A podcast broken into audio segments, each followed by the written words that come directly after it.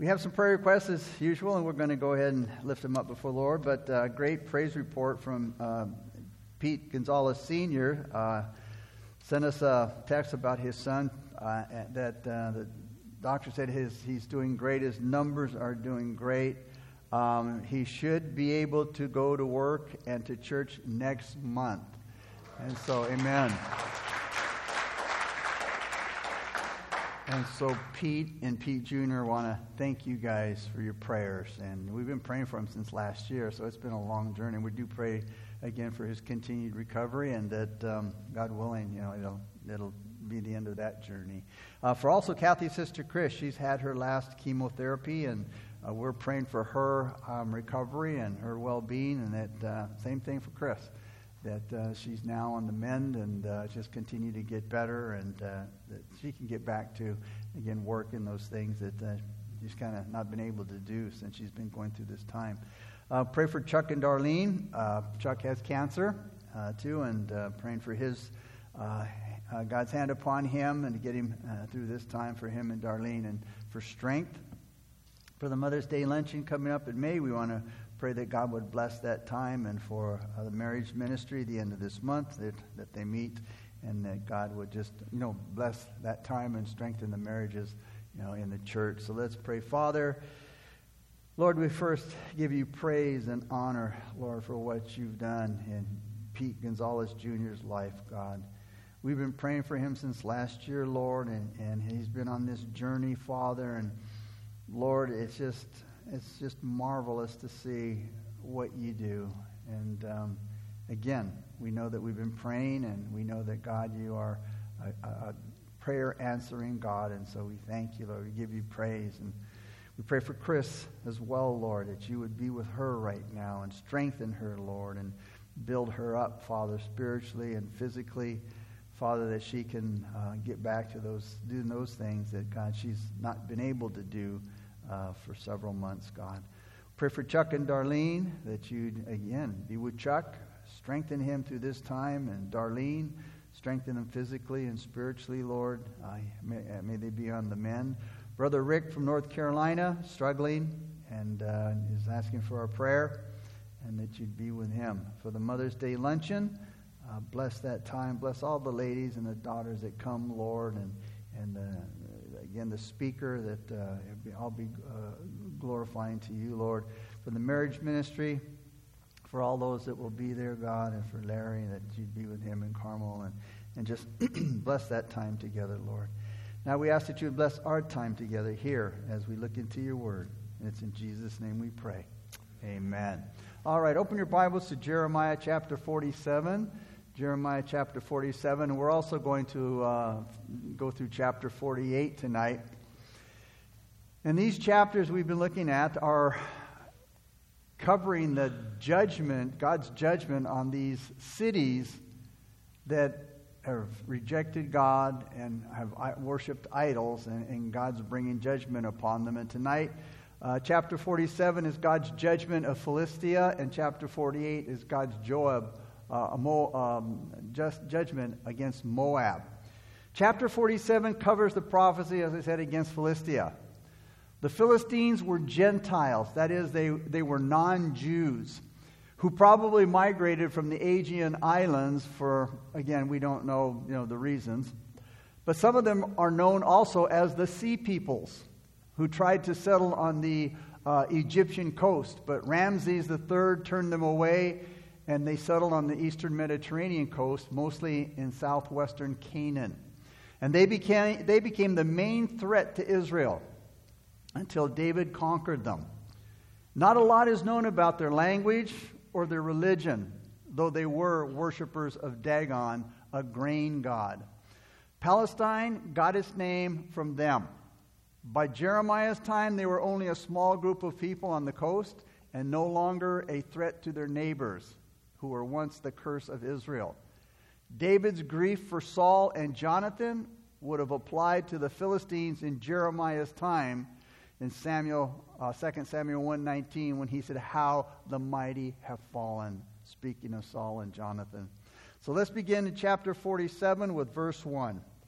And it begins The word of the Lord that came to Jeremiah the prophet against the Philistines before Pharaoh attacked Gaza. So the message against the Philistines starts the same way that it did in chapter 46, verse 1, when the message of judgment came against the Egyptians. Look at verses 2 through 3.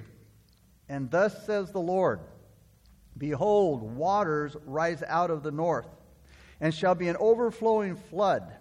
They shall overflow the land and all that is in it, the city and those who dwell within. The men shall cry, and all the inhabitants of the land shall wail at the noise of the stamping hooves uh, of his strong horses, at the rushing of his chariots, at the rumbling of his wheels. The fathers will not look back for their children lacking courage. So, the same image of floodwaters that described Egypt in chapter 46, verse 8, is now used for the Babylonian army. They are the floodwaters. And after that, they will come in and, and cover the land. After King Nebuchadnezzar's victory at Carchemish in 605 BC, he continued down the coastal plain as far as the Philistines' territory. And he returned to Babylon for a while in 605 BC after the death of his father, but resumed his campaign in 604 BC. And the Babylonian chronicles record his capture of Ashkelon in 604 BC. Like an overflowing river, he would overrun the land of Egypt and its people. The noise of galloping hoofs, as it says here in verses 2 through 3, and the rumble of chariot wheels would terrorize the Egyptians so much that the parents, when they heard the, the, the, the, the sounds of war, they would forget just all the natural affection that they have for their children and abandon them, trying to save their own necks. The weapons and the noises of war, they don't change very much. Well, you know, they, and, and they do change, but the fear and the ruin that they bring, that never changes. Verses 4 and 5. And because of the day that comes to plunder all the Philistines, to cut off from Tyre and Sidon every helper who remains, for the Lord shall plunder the Philistines, the remnant of the country of Caphtor. Baldness has come upon Gaza. Ashkelon is cut off with the remnant of their valley. How long will you cut yourself? Not only would the Philistines be destroyed, but anyone who tried to help them would be destroyed, like Tyre and Sidon. And the mention of Tyre and Sidon here may suggest that there may have been a partnership between those two cities, Tyre and Sidon, and the Philistines. And they thought that there was no past history showing that a partnership existed after 605 BC. Caphtor, mentioned in verse 4, is usually identified with Crete, which is usually considered to be the place or origin of the Philistines. The Philistine group was made up of five city states Gaza, Ashkelon, Gath, Ekron, and Ashdod, as mentioned in verse 5. Gaza and Ashkelon are singled out for their punishment in verse 5. And then verse 5 also mentions the baldness that has come upon Gaza. Now, this could refer to the total destruction of Gaza or to be a practice of mourning that was common in, old, in the ancient East. Verse 5 says that Ashkelon would be cut off, which can mean to be silenced or destroyed. Verses 6 through 7 as we finish the chapter. o you sword of the Lord, how long until you are quiet? Put yourself up into your scabbard, rest and be still. How can it be quiet, seeing the Lord has given it a charge against Ashkelon and against the seashore? There he has appointed it. The sword of the Lord, mentioned in these verses, is a symbol of judgment that's spoken of in verse 6. The sword can rest, or I'm sorry, the sword can't rest until its work of judgment was completed, since it was the Lord who commanded or appointed it to attack Ashkelon and the coast.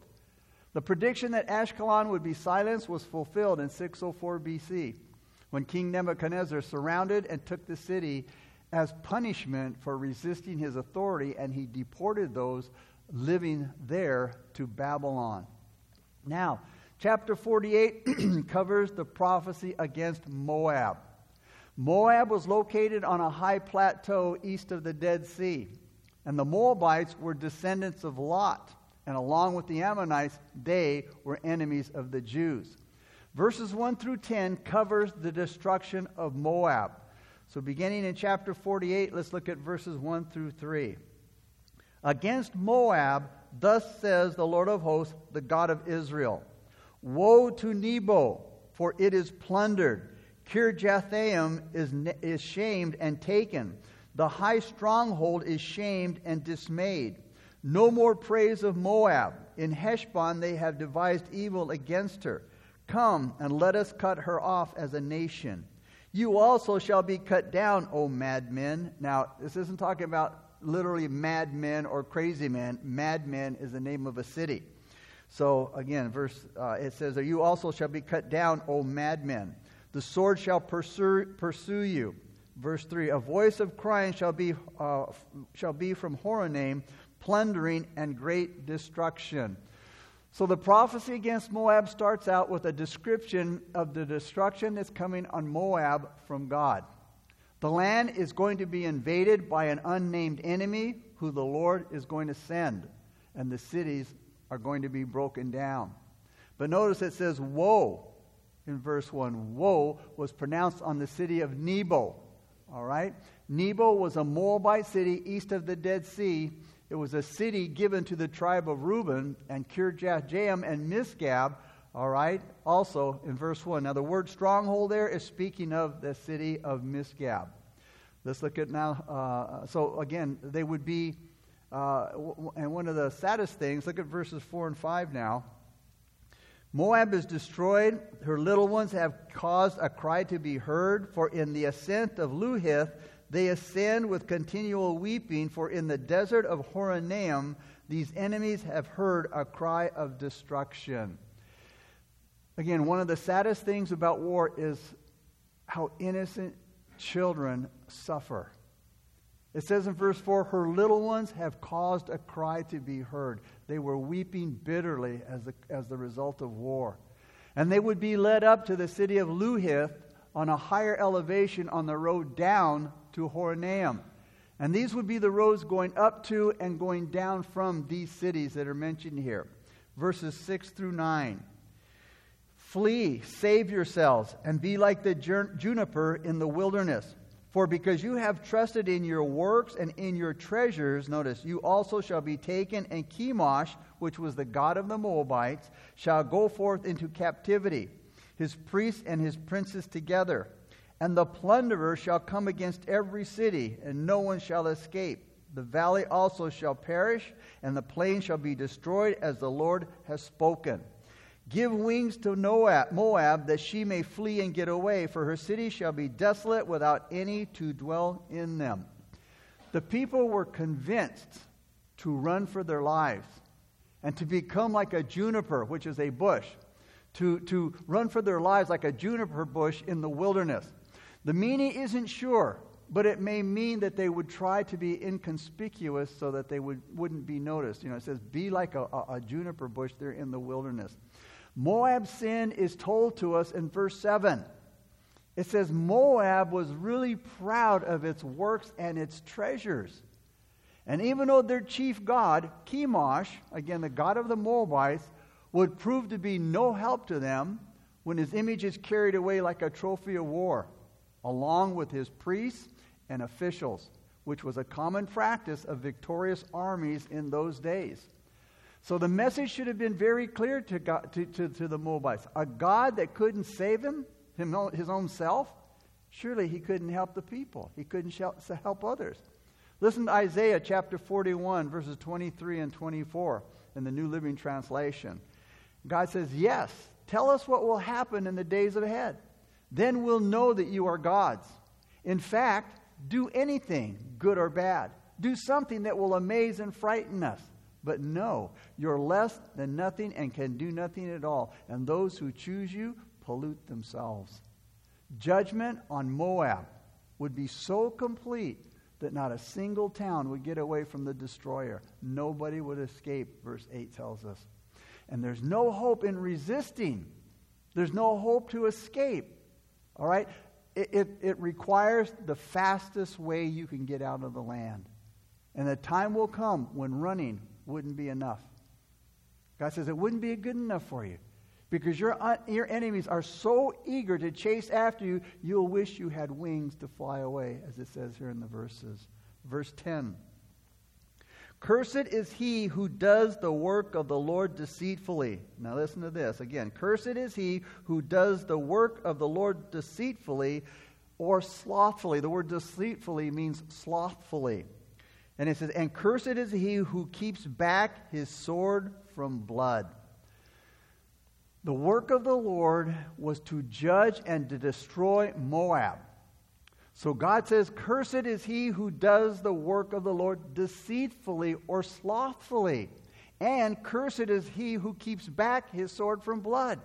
In other words, God has ordered the destruction of Moab by Babylon. So God pronounced the curse on those who would do the work of the Lord slothfully. But you know what? This doesn't just apply to the Babylonian army here in our text. That goes for you and me today. There are those who do the work of the Lord deceitfully or, or slothfully. This applies to a lot of people, who, who, a lot of Christians in the church today. Many people are doing the work of the Lord, but many times we do it slothfully. Jesus said to the church of Laodicea, I know your works. I know that you are neither hot or cold because you see they're lukewarm. They're either cold or, or you know, they're not on fire or, or they're cold. They're, they're just lukewarm.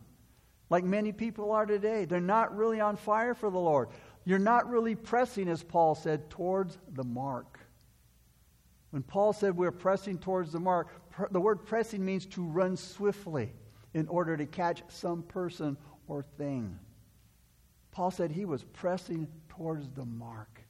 Are we pressing towards the mark? Are we rushing towards that? Are we running swiftly in our service in, in serving God? Jesus has a place in your life. Your devotion to him is established, but he isn't everything in your life.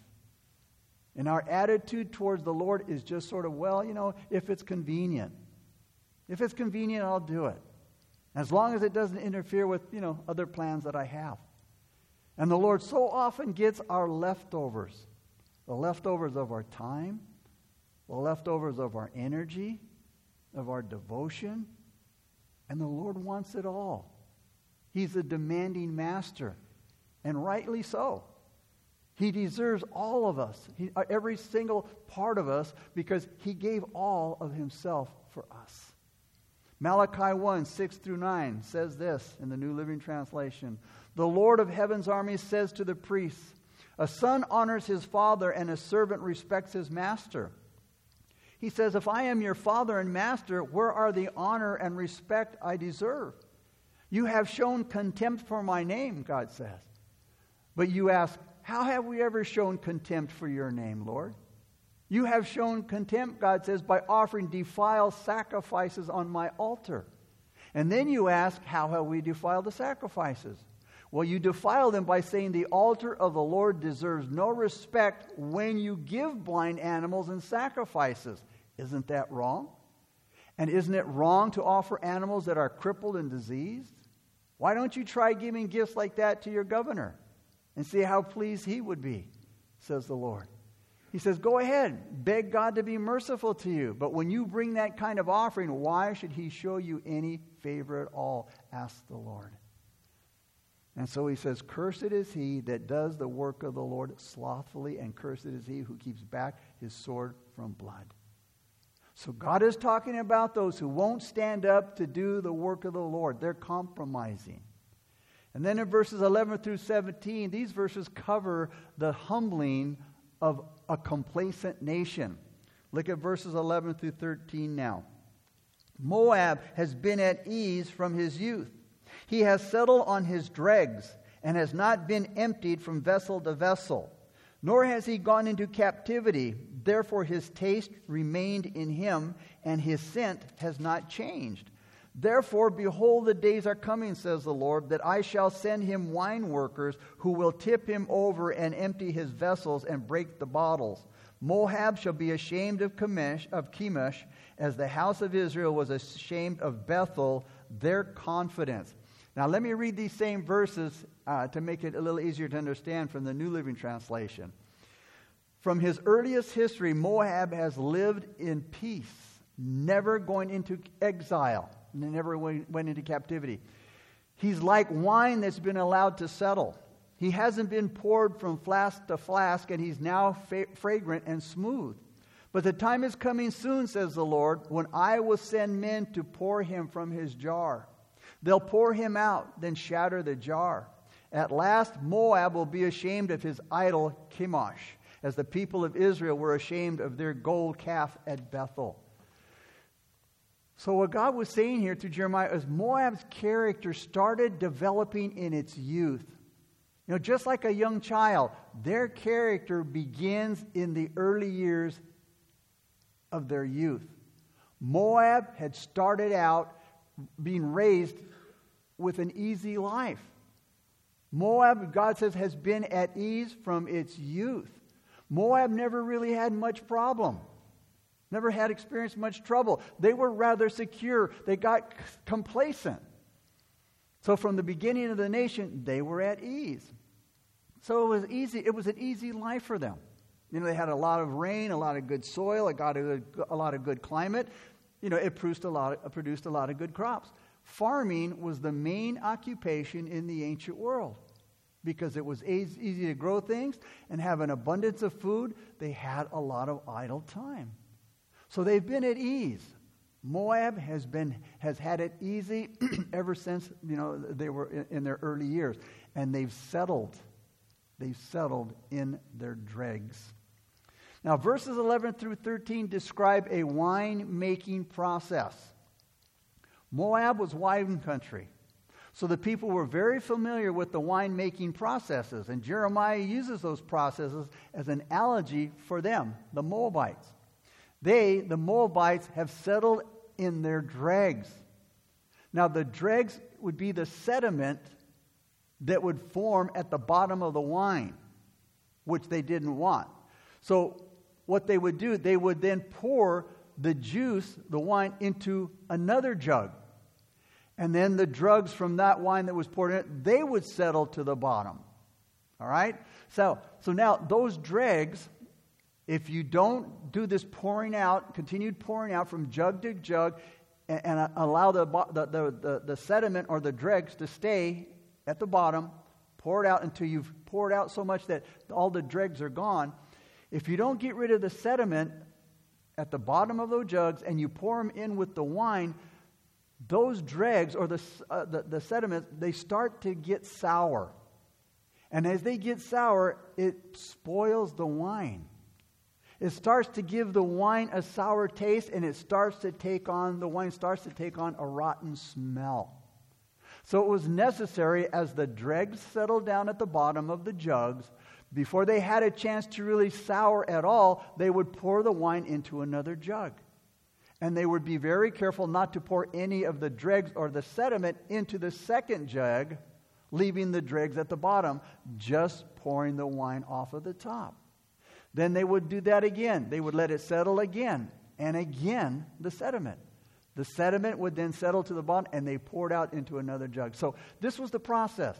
The wine making process was pouring the wine from one jug to another to keep the wine from settling in the dregs, that is, to keep the sediment from, from turning the wine sour and to taking on the sour taste of the rottenness of the dregs or the sediment. So, gradually, by this process, you would get a pure, clear wine that takes on only a lovely fragrance. So, because Moab had been at ease from its youth, and this is the symbol of, of, settling in its dregs. It was settling in its sediment. It was settling in itself. All right? It has settled on the dregs. Because Moab hadn't been poured out from vessel to vessel. They hadn't had difficulties. In other words, they've never had many disruptions. They didn't face many em- enemies. Their life was an easy life with, w- without many problems. Along with the abundance of their prosperity, and a result of their weakness, they had settled in the dregs. They'd never gone into captivity. Therefore, you see, it says, it says that their taste remained in them. In other words, they had become rotten in themselves. Its, its scent has not changed. So Moab's, Moab, Moab's scent had not changed. It had a rotten smell rather than the fragrance of the good wine. So the people had begun to smell of themselves. And as a result, the days are coming, the Lord says, that I am going to send wine workers who will tip him over and empty his vessels and break the bottles, according to verse 12.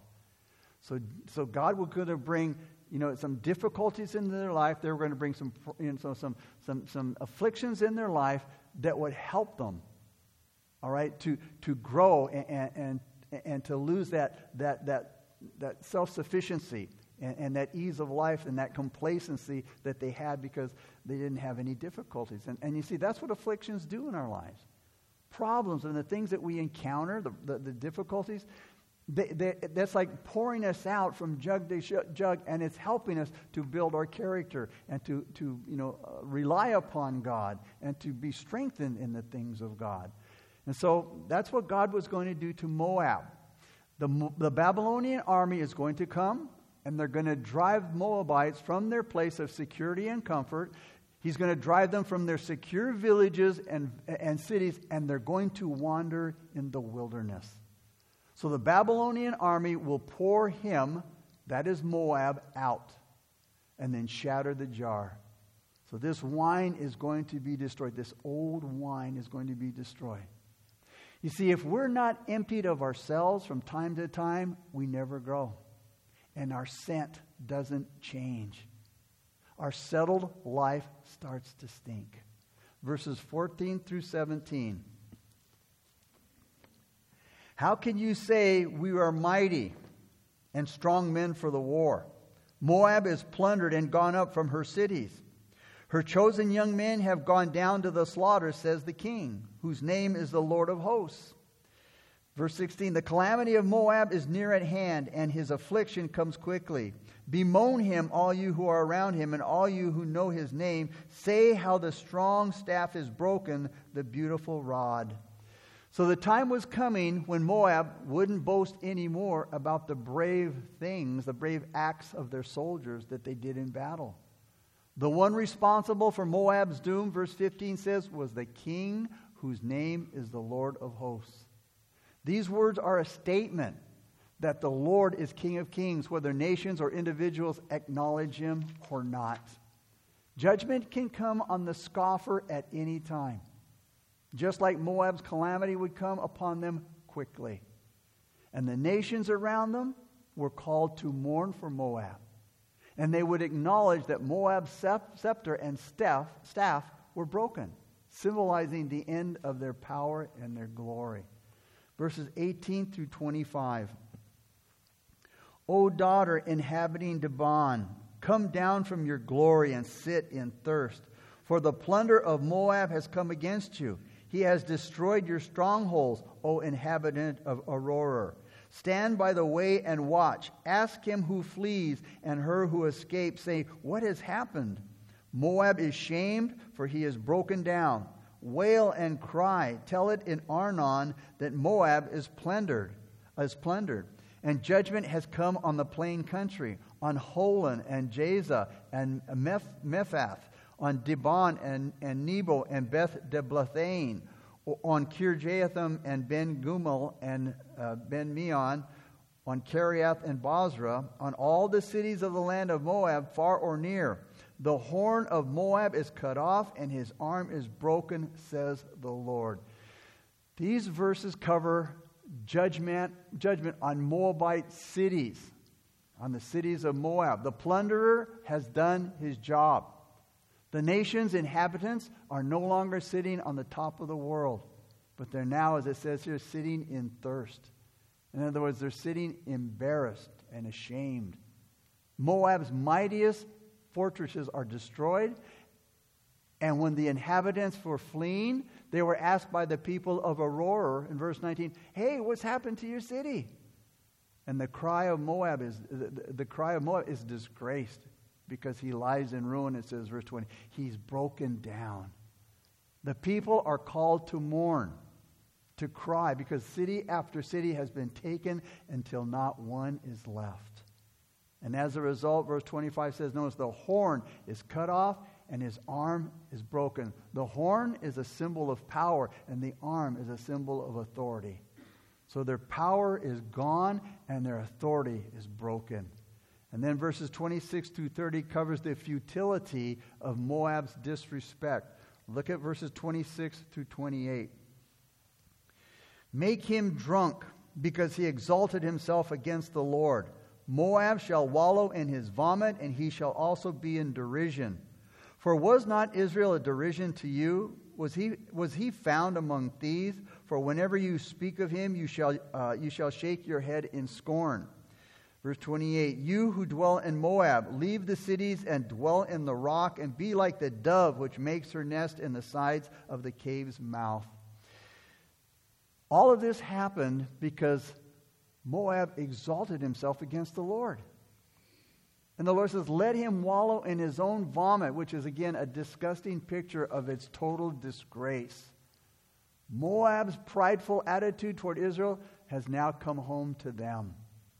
The one who skipped for joy. In, the, uh, in verse 27 of, in the King James, it says, Those who skipped for joy at Israel's fate has become a mockery themselves. Those who are living in Moab are urged to fly away like a dove flies to the rocks and to the holes in the mountains in verse 28. Because why? Total catastrophe has struck, uh, has struck Moab. Verse 29 and 30. We have heard the pride of Moab. He is exceedingly proud of his loftiness and arrogance and pride and of the haughtiness of his heart. Verse 30 I know his wrath, says the Lord, but it is not right. His lies have made nothing right. Moab's disrespect would be silenced, and its boasting was just idle talk, and it wouldn't accomplish a thing. Verse 31 through 33. Therefore, I will wait for Moab, and I will cry out for all Moab. I will mourn for the men of Kir Heres. O vine of Sibmah, I will weep for you with the weeping of Jazer. Your plants have gone over the sea, they reach to the sea of Jazer. The plunderer has fallen on your summer fruit and on your vintage. Joy and gladness are taken from the plentiful field and from the land of Moab. I have caused wine to fail from the winepress, and no one will tread with joyous shouting, not joyous shouting. In verse 31, Jeremiah seems to mourn personally for, for Moab. It seems strange that, Joab, that Jeremiah would weep over the downfall of Israel's enemy.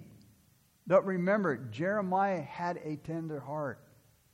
And Jeremiah weeps over the men of Moab. And Paul said in 1 Corinthians 13, 5 and 6, love thinks no evil and does not rejoice in iniquity. Even though, you know, Moab deserved what they were getting, Jeremiah had a tender heart for them.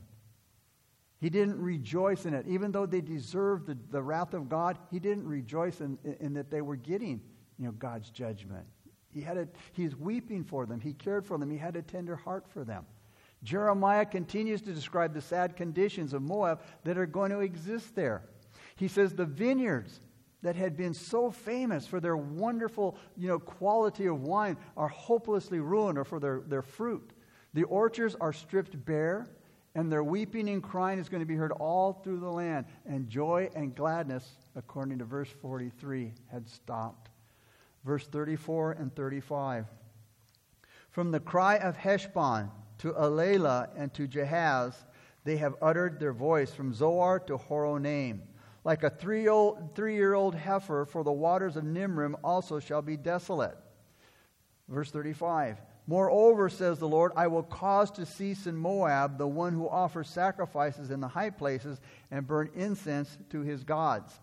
So the cry of suffering would be heard from one end of Moab to the other as a result of God's judgment. The Lord was going to put a stop to the idolatrous worship practices of all of those cities that have been mentioned here in the cities of Moab. Verses 36 through 38. Therefore, my heart shall wail like flutes for Moab and like flutes my heart shall wail for the men of Kir Heres. Therefore the riches that they have acquired have perished. For every head shall be bald, and every beard clipped. On all the hands shall be cuts, and on the loins sackcloth. and general lamentation on all the housetops of Moab and in its streets. For I have broken Moab like a vessel in which no pleasure, which in which is no pleasure, says the Lord. So Jeremiah's grief, or, or God's grief, would be like a flute, which was an instrument that was played at funerals. Mourning would be openly expressed on the rooftops and in public places. Moab was beyond hope. It was unwanted. It was like an unwanted and useless jar that has been broken and thrown away. Verse 39 They shall wail how she is broken down, how Moab has turned her back with shame. So Moab shall be a derision and a dismay to all those about her. So the mourning or this grief ends with a description of a shattered nation, shamed. And it was an object of ridicule and horror, you know, to what happened to them, to the nations around them. So Moab's downfall was caused by its pride, its excessive pride, its complacency, its complacency and its confidence in its idols. These were the same sins that brought Israel down, that brought Israel's downfall, and our sins that are still displeasing to God today. God hates pride.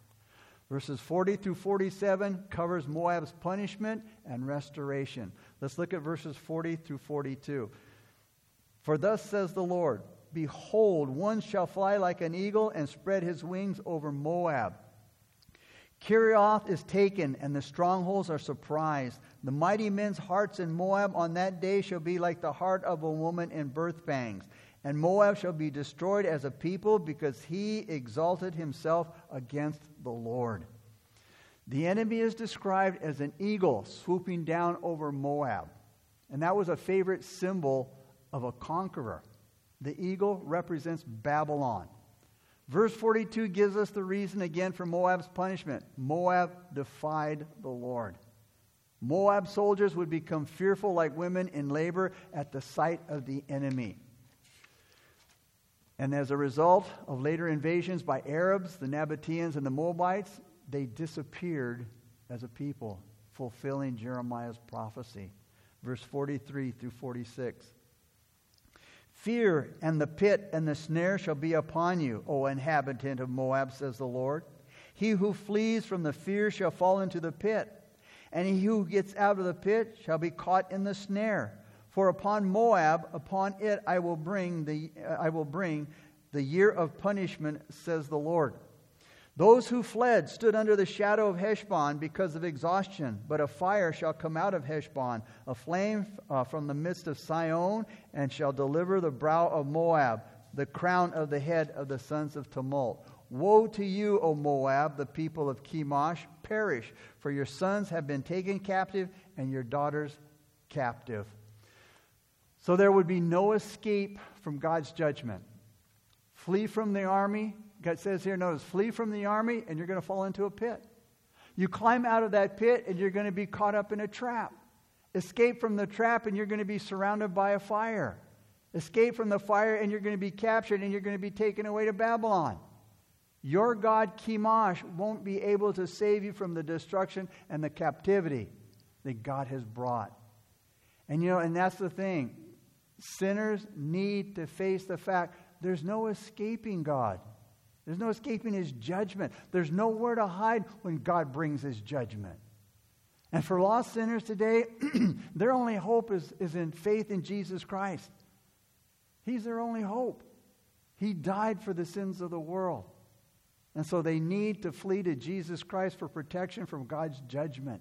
Jesus is the only refuge for our souls when it comes to being sinners. So after writing, after writing this long chapter on judgment, Jeremiah ends it with a promise. Look at verse 47 as we close. He says, Yet I will bring back the captives of Moab in the latter days, notice, says the Lord. Thus far is the judgment of Moab. So the prophecy against Moab has a surprise ending. It's a word of hope for future restorations in days to come. Now, this statement refers to the future kingdom age when Jesus Christ will rule and reign. Now, there's no reason for God's mercy on Moab, as there is no reason for God's mercy on anyone. But we do know that our God is a merciful God, He is a gracious God. And the verse may have been intended to encourage Israel. Because if God, you know, if God says here, hey, he would restore pagan Moab, then he could surely restore Israel, who are his chosen people. And the length of the message of judgment to Moab, it may have been intended to point out the seriousness of their sins of pride and complacency and their idol worship in order to teach the sovereignty of God over all nations and how all nations are accountable to him. Father, again, we thank you for your word, Lord. We thank you for this powerful message, Lord. And, and again, again, uh, may we glean, Father, from the things of your word, God. Again, teaching your judgment brought on by worshiping false gods, pride, Father, complacency, uh, all the things, God, that just that cause us to, to serve you slothfully, Lord. Father, help us to, to be reminded of those things, God, and to, and to do the opposite of those things, God, that, that, that bring your wrath and your judgment, Lord. Father, you've done so much for us. You're so good. You're so faithful to us, God. You're so gracious and merciful.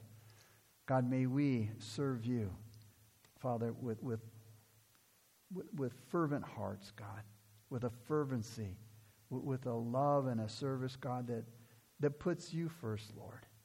And so, Father, we thank you. We give you honor. We give you glory, Father. And, Father, may you just be worshiped by your people, God. And we thank you. And it's in Jesus' name we pray. Amen.